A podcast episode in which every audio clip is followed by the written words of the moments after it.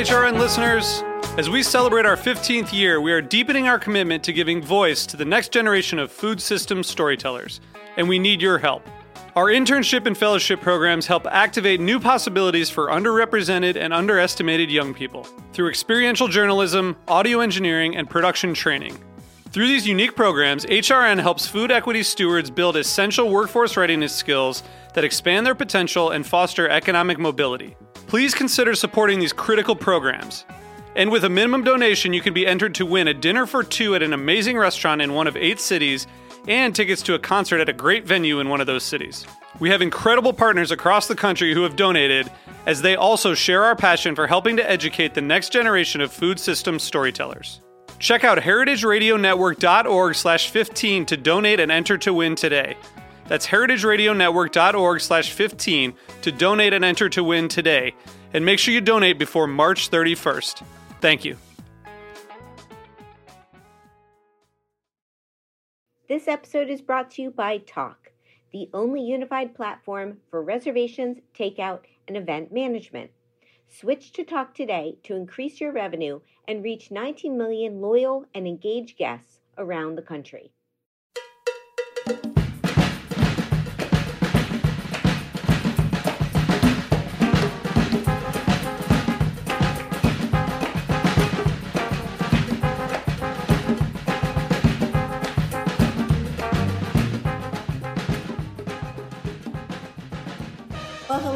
Welcome to All in the Industry on Heritage Radio Network.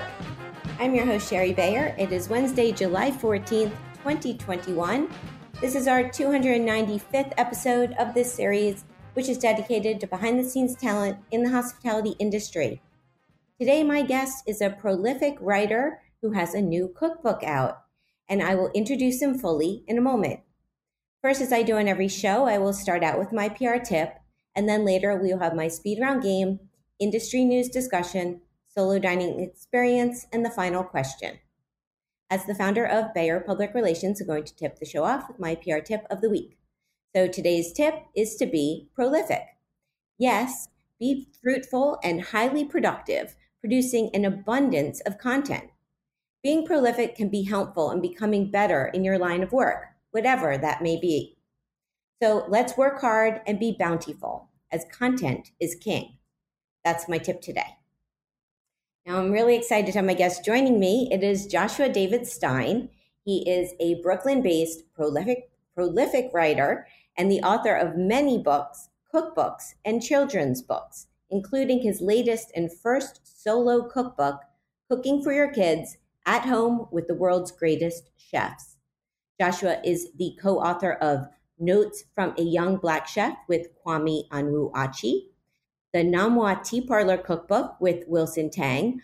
Plus, he's written Can I Eat That? What's Cooking? The Invisible Alphabet, and so many more. Formerly the editor at large at the parenting site Fatherly, Joshua is also the author of To Me, He Was Just Dad. So without further ado, hi Joshua, welcome to the show. Hi, how are you doing? I'm good. How are you? Can't complain. Can't complain. I, I, I mean, I, you've written so many books and you've written so much. I'm, I, I'm gonna. I wish we had. Okay, I guess I can complain. I'm sorry. Say it again. I said I guess I can complain, but I'm not going.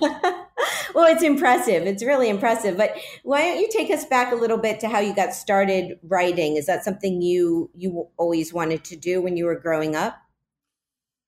Um, I went to NYU and I studied ethnomusicology, which is not a very um, applicable major. And part of that, however, was taking a writing class, which I really resonated with the teaching, I guess, the classes. And then when I got out into the real world, I was uh, a dancer at the time doing ballet and modern. Um, and I realized that that probably wasn't going to um, support the lifestyle that I would like to lead. Not that not that uh, writing does either, um, but I got to write about music. I got to write about. I could write about anything I wanted, so it was kind of inexhaustible. And um, yeah, and at a certain point, I guess uh, thinking back to it, it was like either I tried to become a full time professional dancer, or I had gotten the opportunity and was a recipient of enough privilege that I could do an unpaid internship at Harper's magazine, and I decided to go the Harper's route, and then that kind of propelled me into a career as a writer. Wow, amazing! I I, I had known you dance, but I didn't realize it was it was um, it was like almost like your career, or it was your career at, initially. Yeah, well, I think as for many dancers, um, it is not a financially viable career, but it was what I wanted to do for my life. Yeah, well, I think that's that's very cool. And so, how did you then start writing about food and chefs uh, versus, I'd say, you know, doing a beat on dancing or more the arts? Um, well, the, the technical or like factual explanation is I started writing about travel for a Gawker blog, which no longer exists. It's called Gridskipper. And then I got moved over to Gawker. This was in the mid aughts, I guess. And um, my title was After Hours Editor, which everyone thought that meant I was a night editor. But what it actually meant was I covered things that were after hours, like restaurants and like nightlife.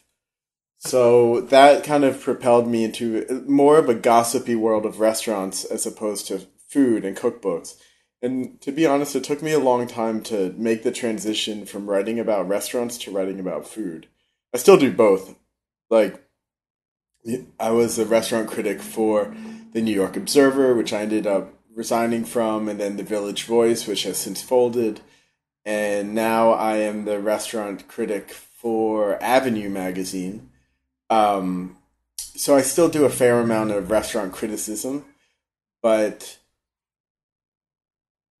uh, there are no books that are collections of restaurant criticism. So if I wanted to move into a more sustainable sort of career path, uh, cookbooks would be the way to, to go. Yeah, I'm thinking yet there aren't books on that, huh? you know, tr- believe me, I've I've tried to pitch them. The the issue is, you know, for so many restaurants that you write about, um, two years after you write about them, they're closed. So unless you can, um, yeah, justify a compendium based solely on the quality of writing, you know, which is hard. Um, it's it's not really viable. Yeah. Well, I mean, I remember when you were at Gridskipper, and I, I remember and reading you with the New York Observer and along along your career path because I feel we've we've both been been been in this game for about the same amount of time, I guess. Yeah. Um, but so, what was your first book then? Um, when did and when did that come out? Um, well, my first book was when I was at Gridskipper. It was well, I guess it was a first book. I rewrote or I updated a travel guide for a British publisher named Thames and Hudson, who's a great publisher, called Style City. Uh-huh. Um, and then I kind of semi did books. Like uh, I did two books for the luxury collection that um, that were put out by Assouline. Um, those were kind of like vanity projects for Assouline. I mean, for luxury collection. And but my first real book, I would say, was Food and Beer, which is a cookbook that I did with Jeppe uh, Bjergsø from Evil Twin, who at the time was working with a chef named Daniel Burns at a place called Luksus. Well, it's called Torst, uh-huh. the name. Yeah. But there was a restaurant in the back which had a Michelin star, and it was the first uh, Michelin star for a beer only tasting menu restaurant. Um, so that was with Phaidon. And uh, that book came out simultaneously, actually, to a children's book that came out called um, Can I Eat That? So those two books came out, I think, the same year. And then since then, I think I've published children's books and cookbooks simultaneously, I think every year, but I would have to go back and check. Wow. I mean, that's amazing. And I mean, in some books you've done on your own and some you've had co-authors with? I mean, what's you prefer one over the other, or do you just like kind of mixing it up? Um, I think for myself, one of the things I consider when I'm doing a project is if it will be a, of service and how it can be of service.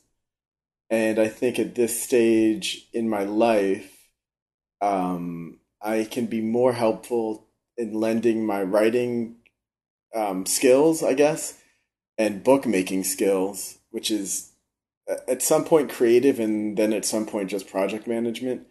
Um, I can be more of service doing that for someone else or with in collaboration with someone else. Yeah. Even this book that came out now, Cooking for Your Kids, um, yeah, it's my name on the cover, but it's like 60 of the world's greatest chefs and each one or some, there's there's a score of couples um, they provided two recipes what i did was i i curated the list i wrote the head notes i adapted the recipes for the home chef i did the sidebars like i turned their expertise into this project but it didn't stem from me and i feel comfortable and happiest i think um, being a doula for other people's knowledge, other people's stories, um, than the the the generator.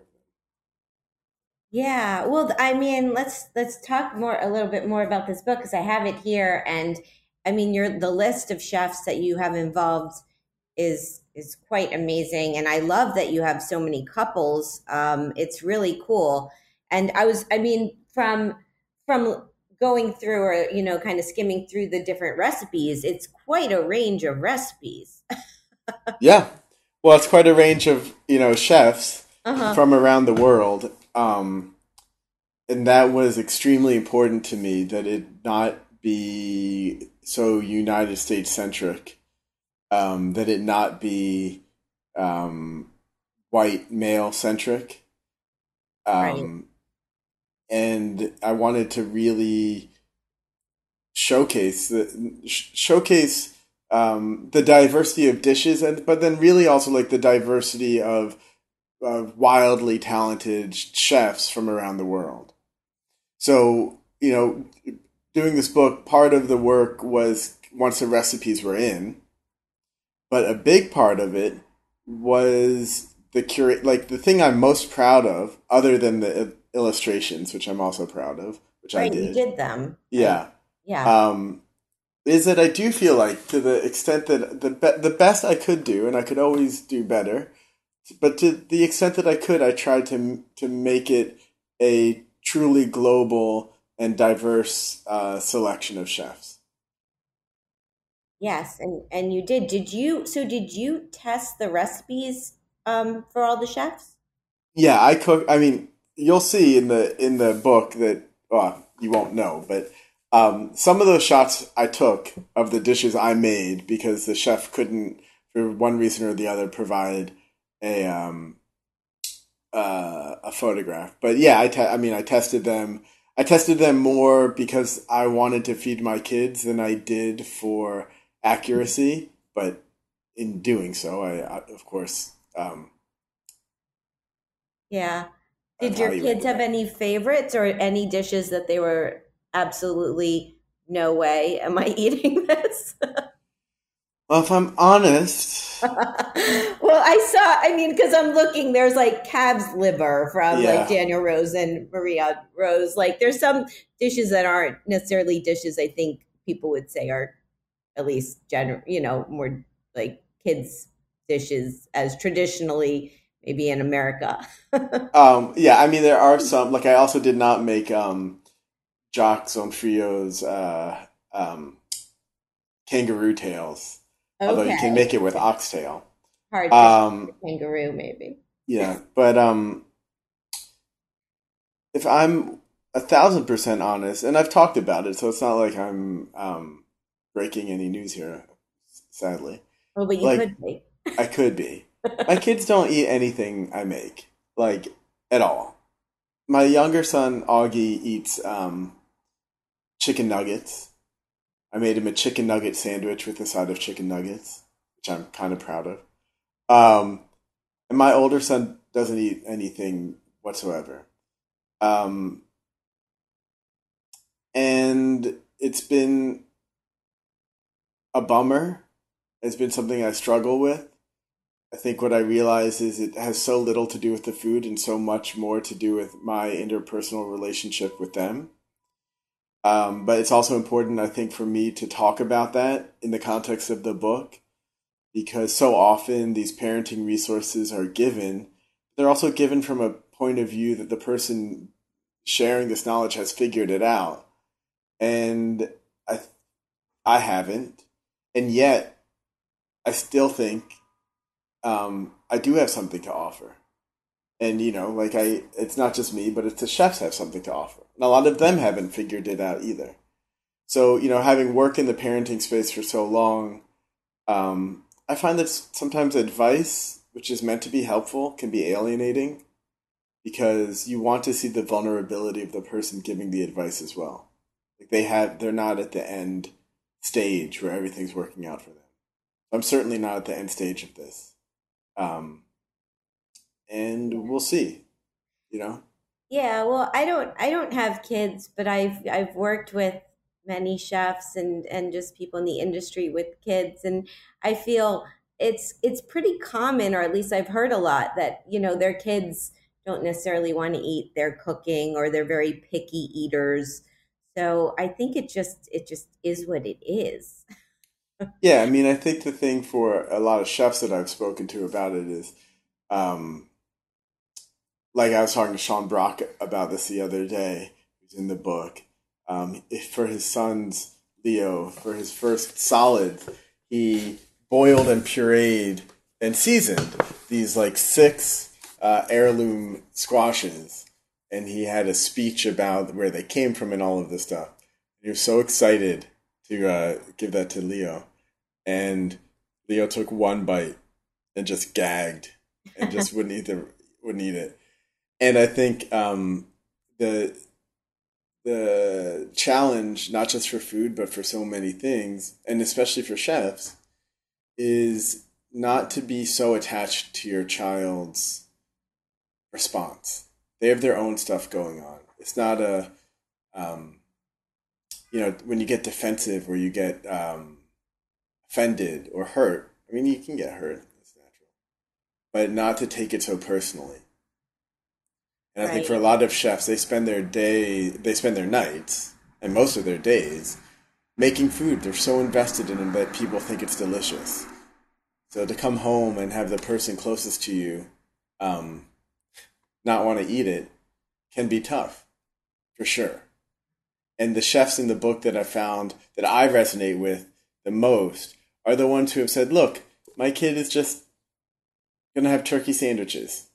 That's what they want. That's what I'll make them. Or like just pasta with butter. Like the most, you know, it's not like this, it's not like the book is filled with those recipes. Um, but in the, in the head notes and in the sidebars, a lot of them talk about their failure. I, I don't even want to say failures, their challenges as a parent too. And, and to me, I want people to pick up the book and I want them to get a hundred recipes that they wouldn't have had before, but also to understand that everyone's struggling, they're not alone in it.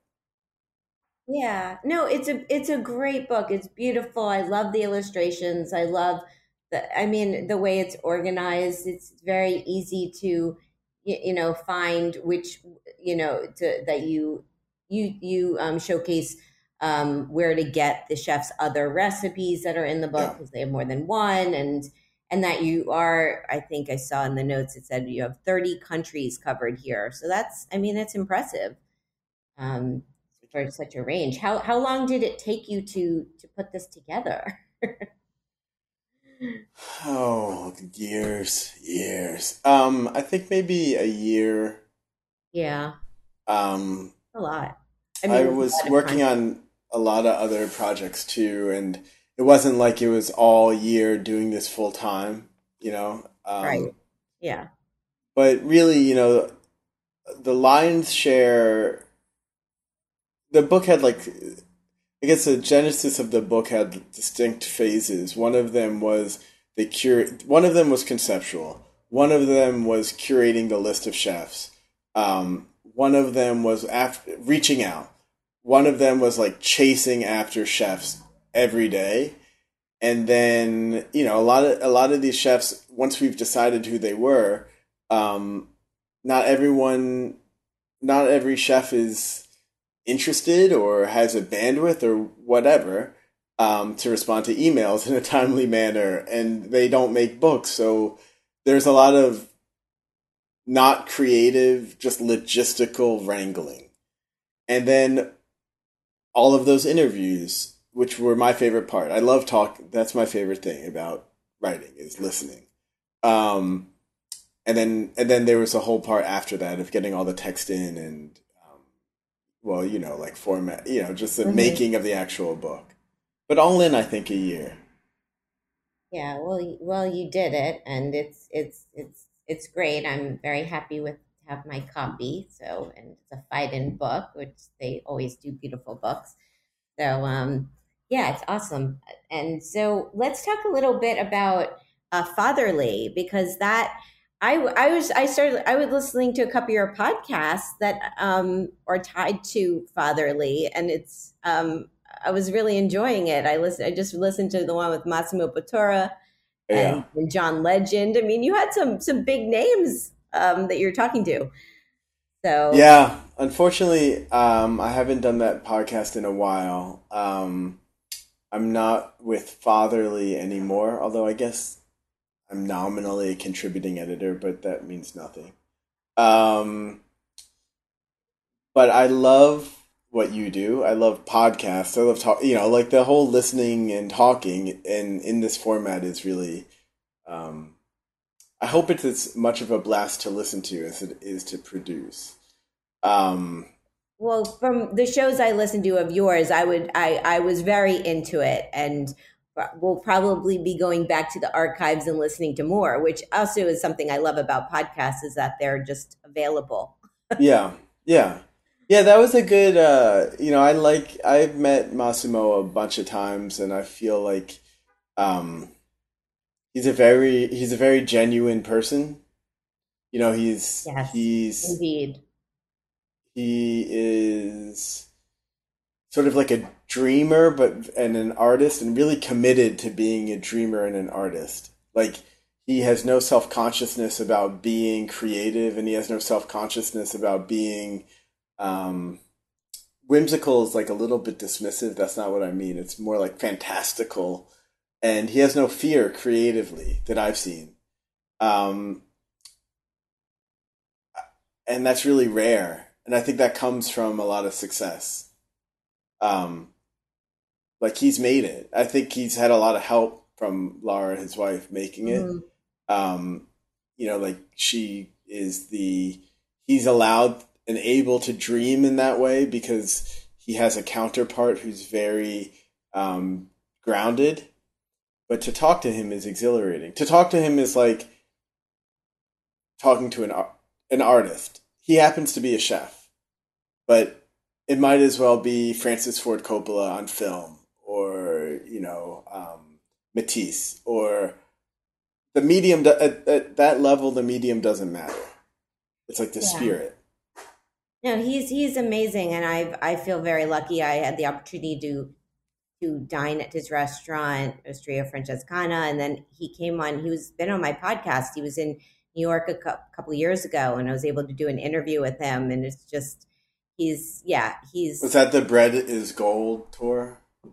Um, it was it no, it was more tied to um, he was he was involved. It was at Eataly There was um, uh, Golosum. I'm blanking on the name of the oh, organization oh, that organized. Identità Goloso. Yeah, Identità exactly. Goloso. They had a series of events at Eataly, and that's when I was able to um, connect with him. Oh, nice. So, and but it was yeah, it was it was wonderful. It was it was great about your your interview with him was you know hearing him talk about his kids and and that you brought his daughter onto the show and yeah. um and he's just so real you know yeah I feel like um, it's hard for people to keep all of their defenses and facades up when you're talking when you're relating to them as parents. Now, doesn't mean you can relate to everyone as a parent because some people's realities are so different than yours that um, when they talk about being a parent, I hardly recognize the experience. But for a lot of people, you know, we all have those feelings of love for our kids, and that's genuine. So I found doing that podcast that if I could connect with my guests on that level, um, it didn't matter how famous they were, they would they you kind of got you kind of cut through all of the media training. Right. Yeah, because they're just they're it's yeah they're just they're it's so personal what you're talking about that it just naturally you you get like the real real deal. Um, yeah. Not not to say I didn't get the real deal, but the subject matter of our our talk was a little different. yeah, for sure. So um, let me ask you my question from my last guest on episode 294. I had on Judy Ann Wu. She's an independent marketing and culinary consultant. She's the host of a, new podcast called Food People Are the Best People, which is on the Eat, Drink, Dine podcast network. And she wants to know Do you have any words of wisdom as a father to a father? What's the best advice you could give to raising children who are self sufficient, thoughtful, caring human beings that we want to see in this world? And she also noted how she's she takes parenting very seriously and she loves being a parent. Um, can I curse on the show? Yes, you may. uh, deal with your own shit. You know, like great advice. so much of the so much of what we how we treat our kids that are that's problematic has to do with the fact that we haven't processed a lot of our own issues and everyone has issues and great that's what makes us part of what makes us human. Um, but if you're blind to them then that's what you're passing on to your kids. That can be really harmful. Well yeah that's that's yeah great advice as i said. Perfect. Um, and you don't have to have kids to deal with your own shit either very true. Yes, yeah. we all should deal with our own shit for sure. So, what else? Um, what's next for you? What's in the pipeline? Like ten more this year? Yeah, a bunch of books. Um, let's see. I have a children's book coming out in November called Solitary Animals. Um, and then I have uh, a book with Joe Campanale, another uh, Heritage Radio host. Yes. Called Vino, uh, which is coming out in 2022. Kwame Onwuachi and I wrote another cook another book. It's a cookbook that's also coming out in 2022. Um, Amazing. Then I have another children's book called Lunch from Home, which I think is coming out in 2022. So my schedule is usually every other year is like slightly heavier. So this year was um, is what is this book called? Cooking for Your Kids, and oh, I think Invisible Alphabet was this year too. Um, I was going to ask you how many books you've done. Do you know? Oh, so many. Seven, ten, ten, maybe. Eight? Oh, I, yeah, it's like, I think it's more. You think so? Yeah. Maybe. Um. Yeah. God. Well, you know, books are. Uh, I've not reached the level in my career where I can do like you know. Sometimes you talk to people and they're like, um, uh, they're like, yeah, I've been working on this book or even like an article for nine months and I'm like, what are you talking? Like, how can you? If someone's working on an article for nine months, it's like, how are you making a living? Or it's like, I can't just do one book per year. I'm not there yet. So I really do out of necessity, and to be honest, out of um, out of choice. I like to have a bunch of different projects because there's something about like cross pollination, which I really enjoy. You know what I mean? Yeah. I mean, I'm I like to be busy and do wear wear multiple hats too. Um, you certainly do, and you certainly, yeah. Um, I mean, because also I just I have it on a tab to to finish reading, but I saw I think today or yesterday you came out with an article on Grub Street on Anthony Bourdain's new documentary Roadrunner. Yeah. So you're also, I mean, between the books, you're you're still you're you're writing on publications, you know. Yeah, it's different. They're different muscles. It's like one's almost like a fast twitch. You do it, you're really involved, and for like two weeks or like that was like like I I saw the film I think on a on a Thursday. Yeah, it was on Thursday, and then I filed that on Sunday. So it was like quite a quick turnaround. What I find about books is that they're they're logistically so much more challenging. Um, it's not that they're more work. I mean, they they are more work. It's not that they're more work per word. They're but it's more of a project to manage with a lot of moving parts and a lot more people because when you're putting together a book, I'm very involved in all my collaborations and of course in my own work. It's like every step of the way, it's such a big team. It's like, okay, well, the cover, the illustration or illustrations, photographer, design, not to mention like copy edit, not to mention edit, you know, like Mm-hmm. Not to mention like conceptualizing the book itself. So there's a lot of different tasks, which is something I love about it because the, it there are so many skills involved and so many ways of using your brain. Yeah, yeah, and you're I mean you're you're obviously very good at it and wearing these different hats and and I've always I've always thought of writing you know especially freelance writing that like you really got to hustle to make it as a career and i have so much respect for people who do it because i write it's like I, i've written a couple articles here and there and it just it takes me you know a bit of time to write uh, just to get it the way i want it. But as a you know as a as a full-time job what you're doing you really you got to get articles out there and you're able to do it and do it yeah. well. i mean it's not a great living to be honest. Um, but augmented with books, uh, it is for now tenable. Yeah. Well, I say keep up everything you're doing. It's it's it's wonderful. So um let's take a little break here and we'll come back. We'll play my speed round game. We'll talk some industry news. I have a new solo dining experience this week and the final question. So stay with us. This is On the Industry on Heritage Radio Network.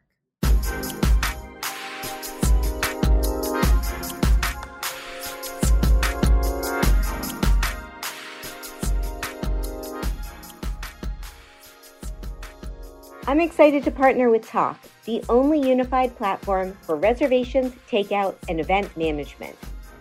Tock is home to 7,000 restaurants, bars, wineries, and breweries, including Daniel Boulud Kitchen a new pickup and delivery concept designed to bring the culinary legacy of Chef Daniel Boulud to your home.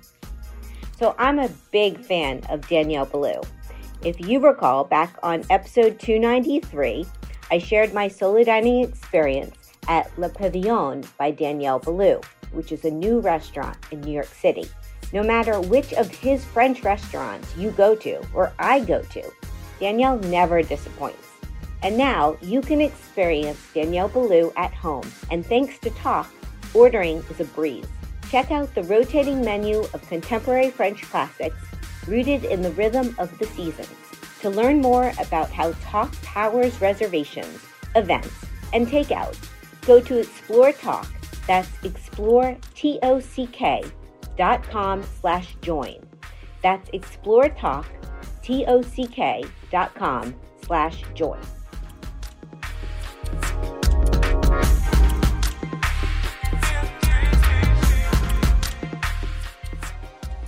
Welcome back to All in the Industry on Heritage Radio Network. I'm Shari Bayer. My guest today is Joshua David Stein. He's the author of many cookbooks, books, and children's books, and his latest is Cooking for Your Kids at Home with the World's Greatest Chefs. So, Joshua, it's time for my speed round game. What this is, is I'm going to name a couple things, and you get to pick your preference, such as chocolate or vanilla. Do Are you ready? Yes. All right, here we go. Eat in or eat out? Oh. Wait a second. What do you mean, eat in or eat out? Eat in in my house, or eat out at a restaurant, or eat in in a restaurant, or take out in a restaurant? Um, I think it's so funny because since since the pandemic, Yeah. everyone's getting stuck on this one. And before the pandemic, no, it, it was like it, no, everyone understood it. It's um, but I'm I'm referring to eat in like eating in your home or No. eating out at a restaurant. Yes. Out. Out, okay. But uh, again, th- but this game, I have to say, can be interpreted however you want to interpret it. So I just want to make sure I'm responding to the correct option. for each their own. And yes, you did. Okay. How about um, wine, beer, cocktail, mocktail, or champagne? Cocktail. Tasting menu or a la carte? A la carte. Small plates or large plates? Large. Communal table or chef's counter? Ugh. Ugh. Neither. Then uh, Yeah. My own table. Can I say that? yes, you could. Yes, there's no rules. I don't want to make small talk. I don't want to make small talk with like a stranger. I don't want to make small talk with a chef who doesn't really want to talk to me anyway because she's working. Um, so You're on my own at a table, maybe a book. Wonderful. Okay, tipping or all inclusive charge? All inclusive. How about memoirs, cookbooks, or children's books? My tough one of the game. Children's books. Ooh, fun.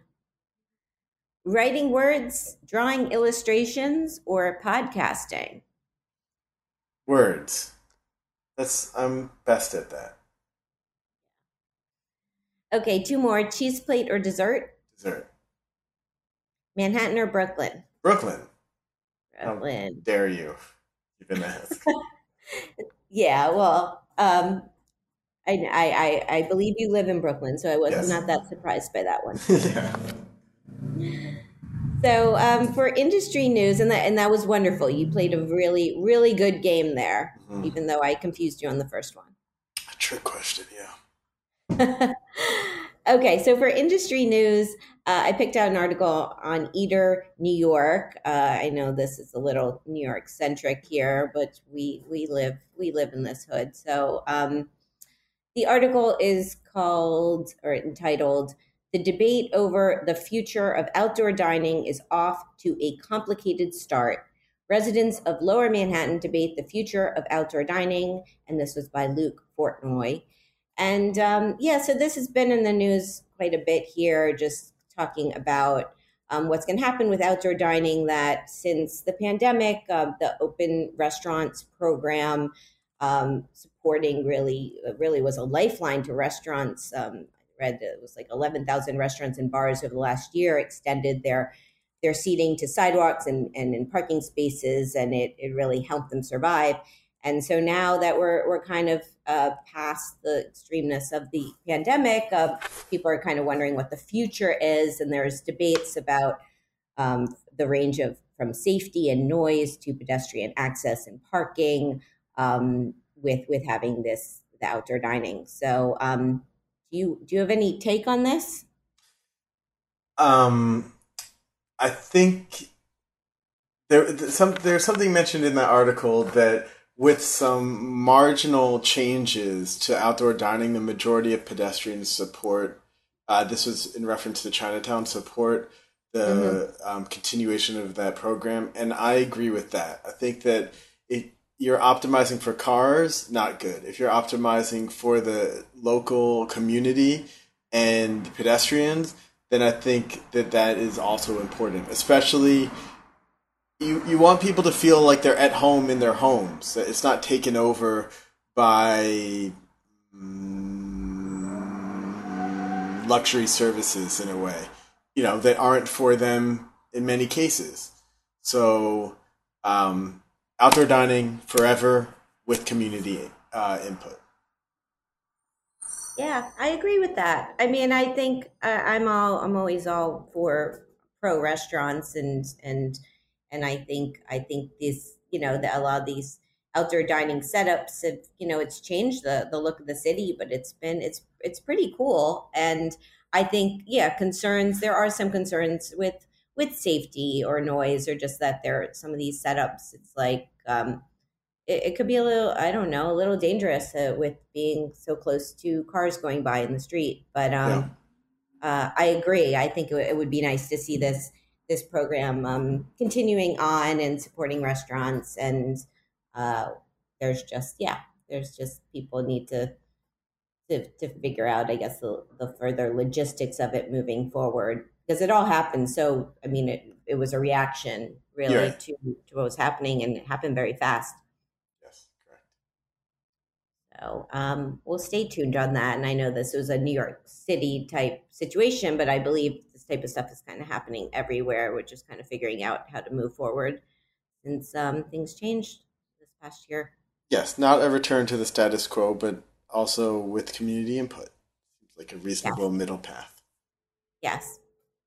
Yes, I'm on the same page with that. So that's great. And I have my solo dining experience this week. So it is at Dame. Here's the rundown. The location 87 MacDougal Street, Soho, New York City. The concept an English seafood focused restaurant that began as a pop up during the pandemic and it turned now into a permanent location. The owners are Chef Ed Szymanski and Patricia Howard. Why'd I go? Well, I was hearing really wonderful things about this new restaurant, so I wanted to check it out.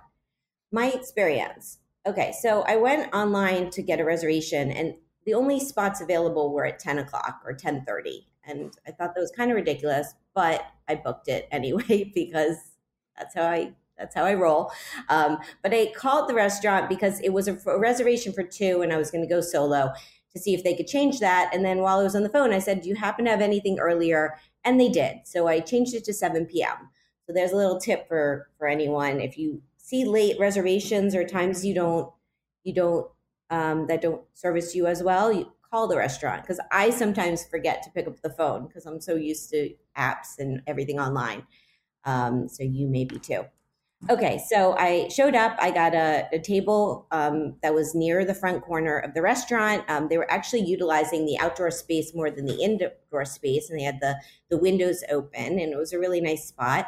The service was great. Uh, one of I recognized from her photo, Patricia, uh, one of the the owners, and she she helps take care of me as as well as a, a server at the restaurant, and I had a really good time.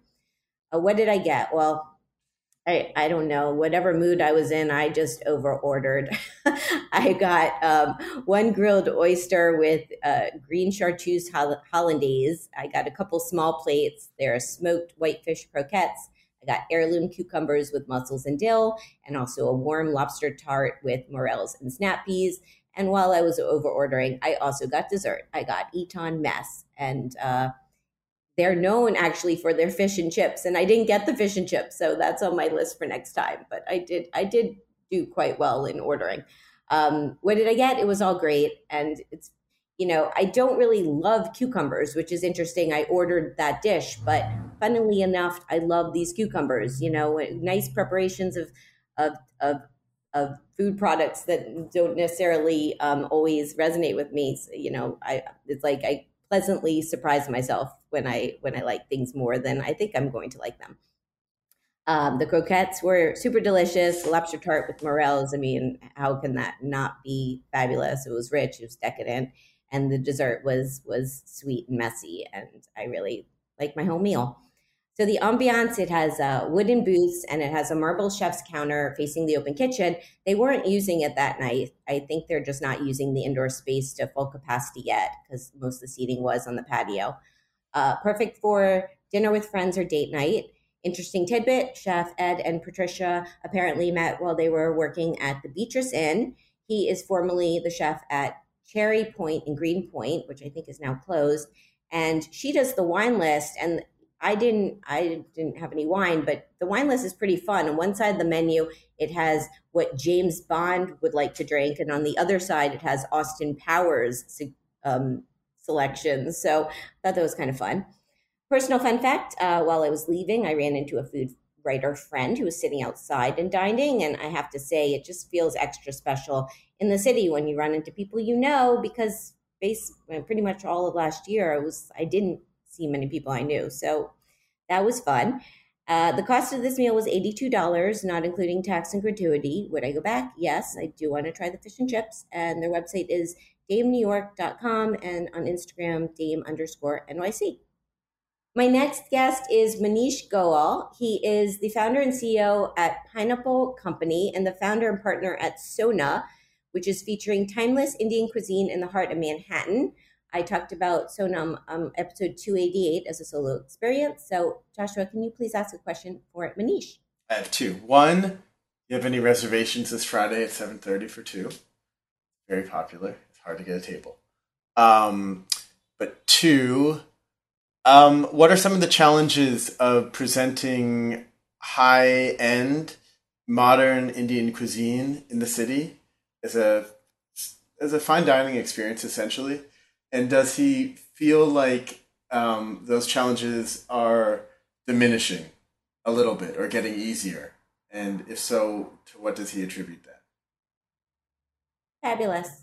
I will ask him. You're amazing. Thank you so much for joining me.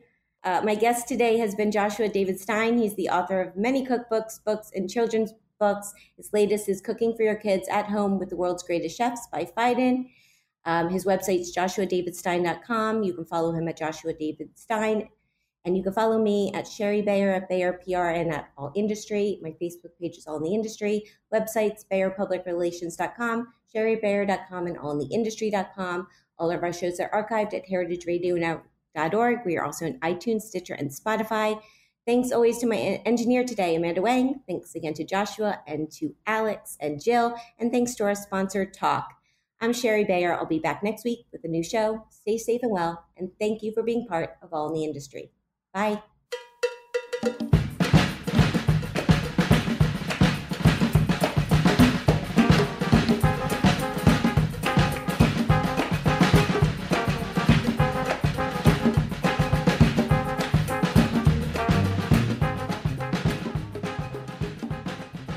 All in the Industry is powered by Simplecast. I'm Shari Bayer, and you're listening to Heritage Radio Network, a member supported podcast network broadcasting over 35 weekly shows live from Bushwick, Brooklyn. This year, HRN is celebrating 10 years of food radio. For the past decade, we've been taking you behind the scenes of farms, restaurants, breweries, school cafeterias, and more. It's been 10 years, and we're just getting started. Learn more at heritageradionetwork.org.